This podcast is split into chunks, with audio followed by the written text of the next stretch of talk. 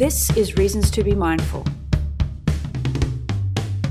a podcast about everyday people who practice some form of meditation to make life easier and more enjoyable. You know, when you're sitting in meditation, somebody might look at you and think, like, oh my God, they're off in some astral plane, you know, whatever. And actually, you're right there in the room. You're probably more there than you are normally, right? Because you're less wrapped up in your, your BS. I'm your host, Jen Hill, founder of Right Brain Liaisons, and I'm interested in how people apply different techniques and practices to keep their mind fit, healthy, and better able to deal with the unavoidable challenges of being human. Today on the podcast, I'm chatting with Mark Gregory, Vice President and Chief Operating Officer at Flinders University, about his long term Zen meditation practice. Zen meditation, often referred to as sitting, is an ancient Buddhist tradition that dates back to the 7th century China. I began by asking Mark when and how he first got into it. Long time ago, I was, I think, about 19, uh, first year in uni, and um, I was uh, like a lot of you know first year in uni kids, I was sort of pretty experimental and you know out doing as many exciting things as I could, and you know along the, the list of those things I had heard about meditation and and people spoke about it, you know, in sometimes spiritual terms, sometimes in pragmatic terms, and then at other times people are talking about you know enlightenment and feelings of intense joy, and I, I got to try this. And I found a course that the university had on in Zen Buddhism, and it included all the sort of background and history, like a typical university course, but it was also uh, the practice. And the teacher was great. And, you know, I just got, you know, as soon as I started the course, I just devoured everything I could read. It was fascinating. And we started to do sitting. And, and the teacher taught us to sit, and we went and, you know, sat you know, with others in the local Zen community. And after that, a number of my friends and I just kept going we can go and meditate on Tuesdays and Thursdays. And I just kept doing it. And over time, it just became part of my life. And, you know, that was, you know, what, 30 some, 34 or 33 years ago now. You know, I've been kind of doing it most of my life. So, you know, now it's just sort of embedded in my life. Zen meditation is is a fairly specific style of meditation. Is that still the the technique that you practice, or have you kind of modified it um, in a way to suit you? Yeah, so I I learned in a particular school even of Zen, which is Soto Zen, which is a very very sparse type of meditation. There's no you know special magic to it. There's no special steps. You know, you know you, you more or less you know sit on a cushion staring downward or staring at a wall. There's very little in it to focus on.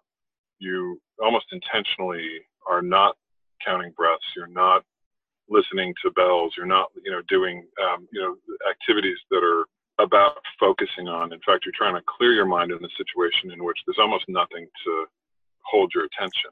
Uh, and it, what it does is it, you know, it's a very concentrative sort of emptiness, if you will, a concentrative sort of mind clearing because there's nothing else to focus on.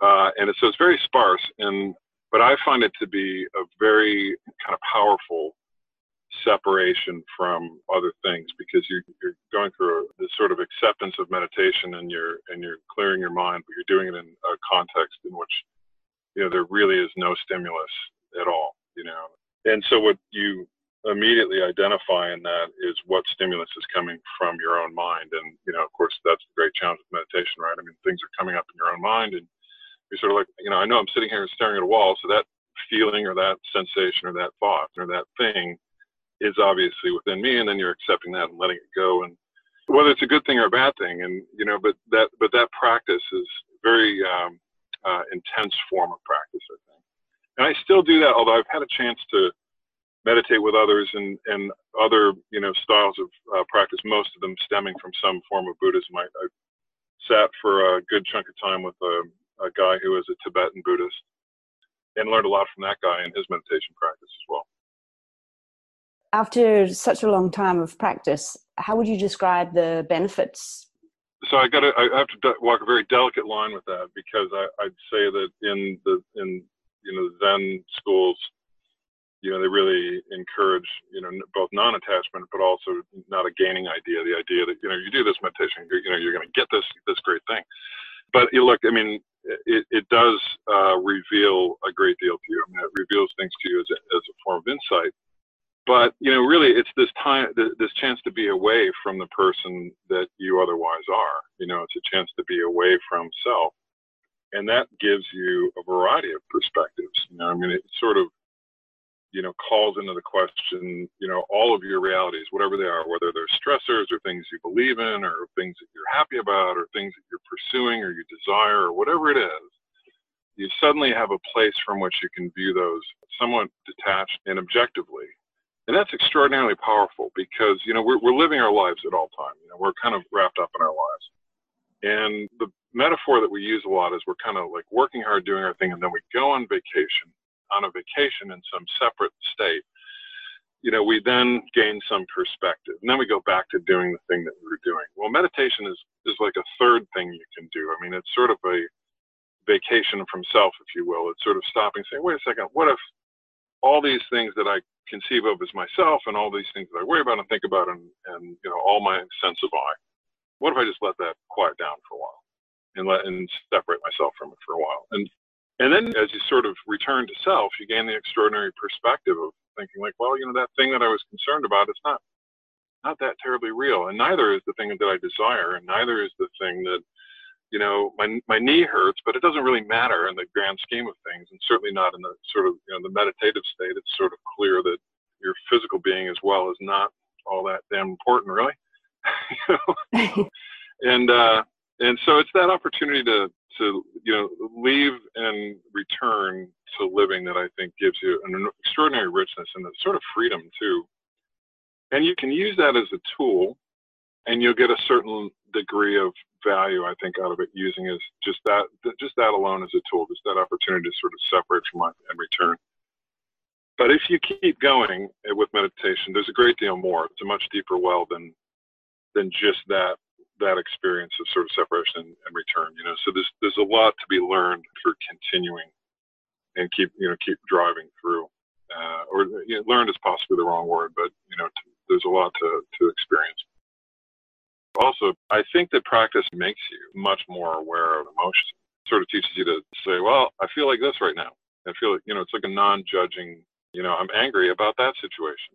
And people sometimes think like, oh, if you do this meditation, you'll never be angry. Well, bullshit. You absolutely get angry. you know, you get angry and you get sad and you get, you know, but you get, but you look at them in a really different way because you, you, you now have these times in which you can sort of look at it and hold it and, and just embrace. I'm going to be angry now. And I can see the facets of it. And I can see how it changes my physical nature and my judgment. And you know, it's just a little bit. It's just almost like being temporarily another person observing you being angry but a, a loving, compassionate person that doesn't want to do anything about it necessarily, other than just say, you know, hey, you know, do the right thing. And sometimes, you know, we go for days and we're not sensitive to all our own emotions, but sitting actually makes you a lot more sensitive to because you because when you're sitting, you're sort of like, well, I've got this emotion, like it's really obvious. And then when you're not sitting, you're just much more aware of the, you know, like, oh, I feel this way right now. And that's a very handy tool.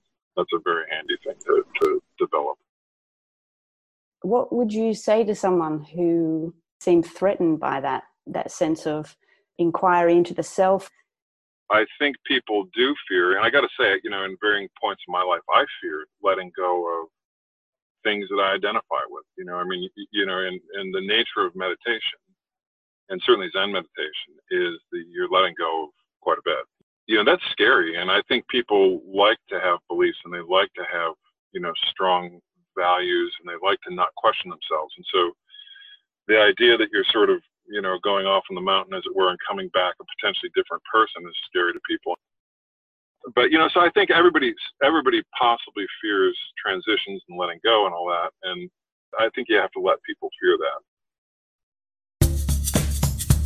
You're listening to Reasons to Be Mindful, a podcast for people interested in bringing more mindfulness, i.e., presence into daily life. You have a very senior job with, I imagine, a lot of pressure and responsibility. How can meditation practice influence one's work life?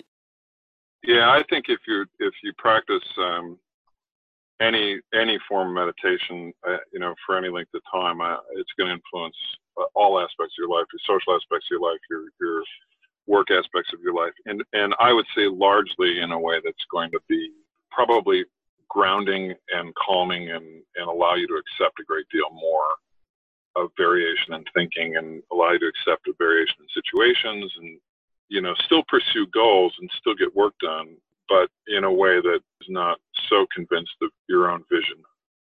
It's interesting because i think practice you know makes you incredibly energetic in some ways because you got this sort of deep well of clear mind that you know can make you enormously energetic at the same time it reduces your certainty enormously about what then to do next, other than sort of a sense of compassion.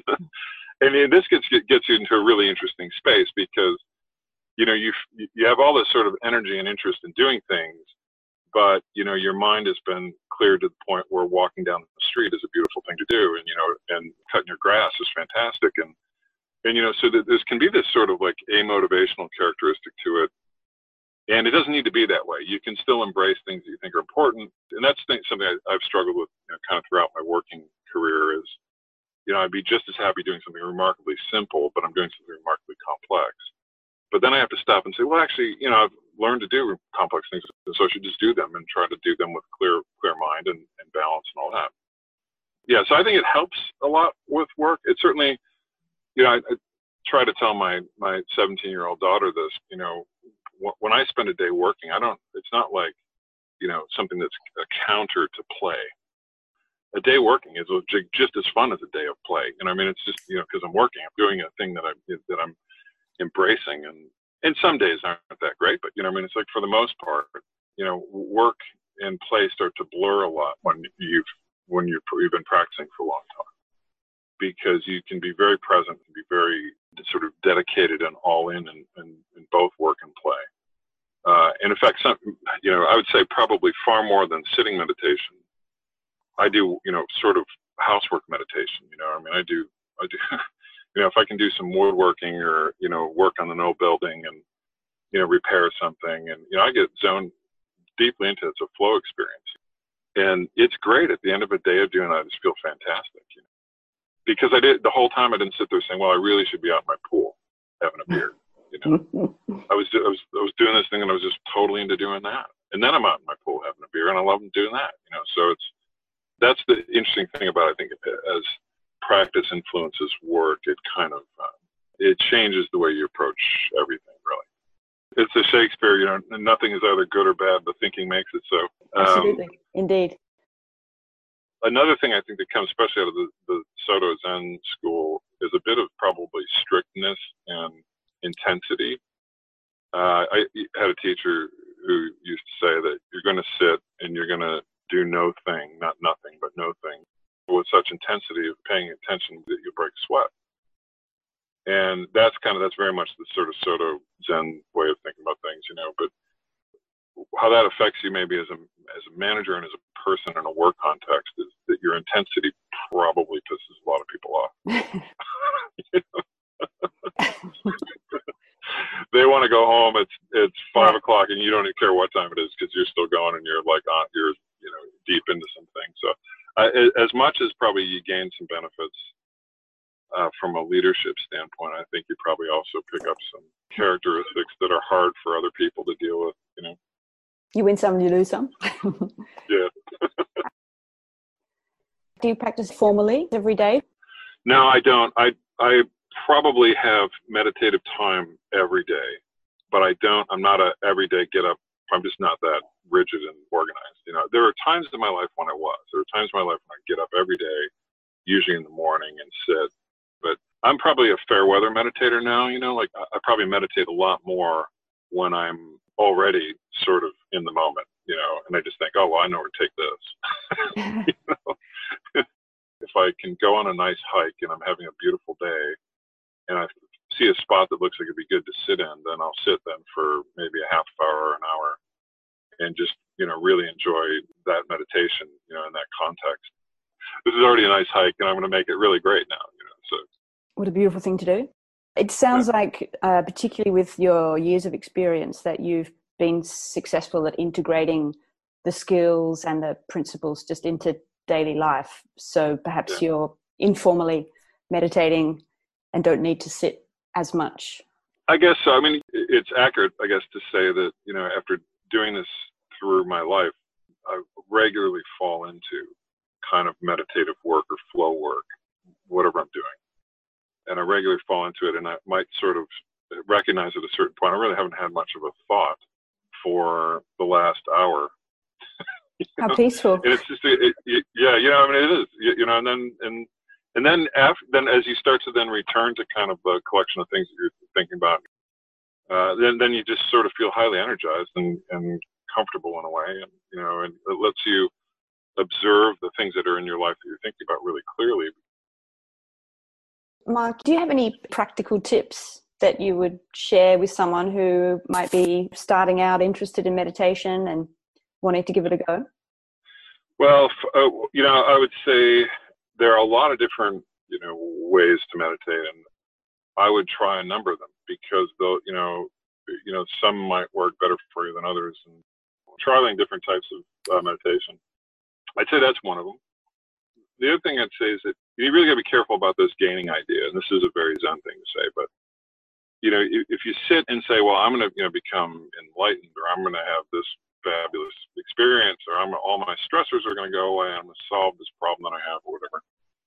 Um, you're going to be disappointed because it's just not that fast. It's a little bit like, you know, sort of saying, I'm going to go to the gym and then I'm going to be an athlete, you know, and, you know, you're going to go to the gym and you're going to work out and then you're going to be sore and then you're going to get a little stronger and then you're going to go to the gym again. And, you know, it's more probably a better metaphor but the other thing too is that you may sit for a half an hour and have one second of really peaceful, beautiful mind, you know, sort of big mind, you know, where, where, you know, you, you really suddenly are, are, you know, non-dual, you know, you're there. And that's what, you know, honestly, that's worth it. A lot of people think that's a failure. My God, I just sat for an hour. So it's one moment that I thought was interesting. what you got to do is recognize that's a very long and important moment. And a great deal can be learned from that one moment of perspective away from self, right? And away from, uh, from form, if you will, from, you know, from the, the beliefs, the, the world of 10,000 things. So even those seconds are super valuable. And, and, and that in some ways is one of the hardest things is that one feels like they should make more progress you know, it's like a candle in the corner of a room. And, you know, initially you see the candle and over time the candle's lighting the room and, and then you're standing next to the candle. And, and you know, when you just see the flicker of a possibly a candle in the corner of the room in your early times meditating, yeah, pay attention to that. you know, keep paying attention, keep going, you know. Another enormous cul-de-sac you get stuck in is is passivity or thinking that you know things are going to wash over you or you know, this is an active business of paying attention. You know meditation is an active thing. It's not it doesn't look like it. You know people are sitting there and they look spaced out but actually you're paying attention quite intensely and and clear your mind quite intensely. And you know it's, it's it, you know it's a mistake to get just sort of about a point of peace or comfort and then just think like oh i've done that. That's relaxation really more than meditation and yeah, and if you really come down to it, I mean, a lot of practice is is is quieting thinking, quieting the sorts of thinking that you know might be good and also bad. You know, I mean, the hard part for people to grasp is, I think, sometimes that you know you also don't want to meditate just so you're in an ecstatic, happy state. You know, because that's also a bit of an illusion, right? I mean, you, you know, you have to let go of that as much. Uh, or when you're not in that state, you'll be struggling then. You know, I mean, it's sort of like you, you, you have to learn to calm the, your mind in a variety of aspects and then return from that. That's probably the advice I give.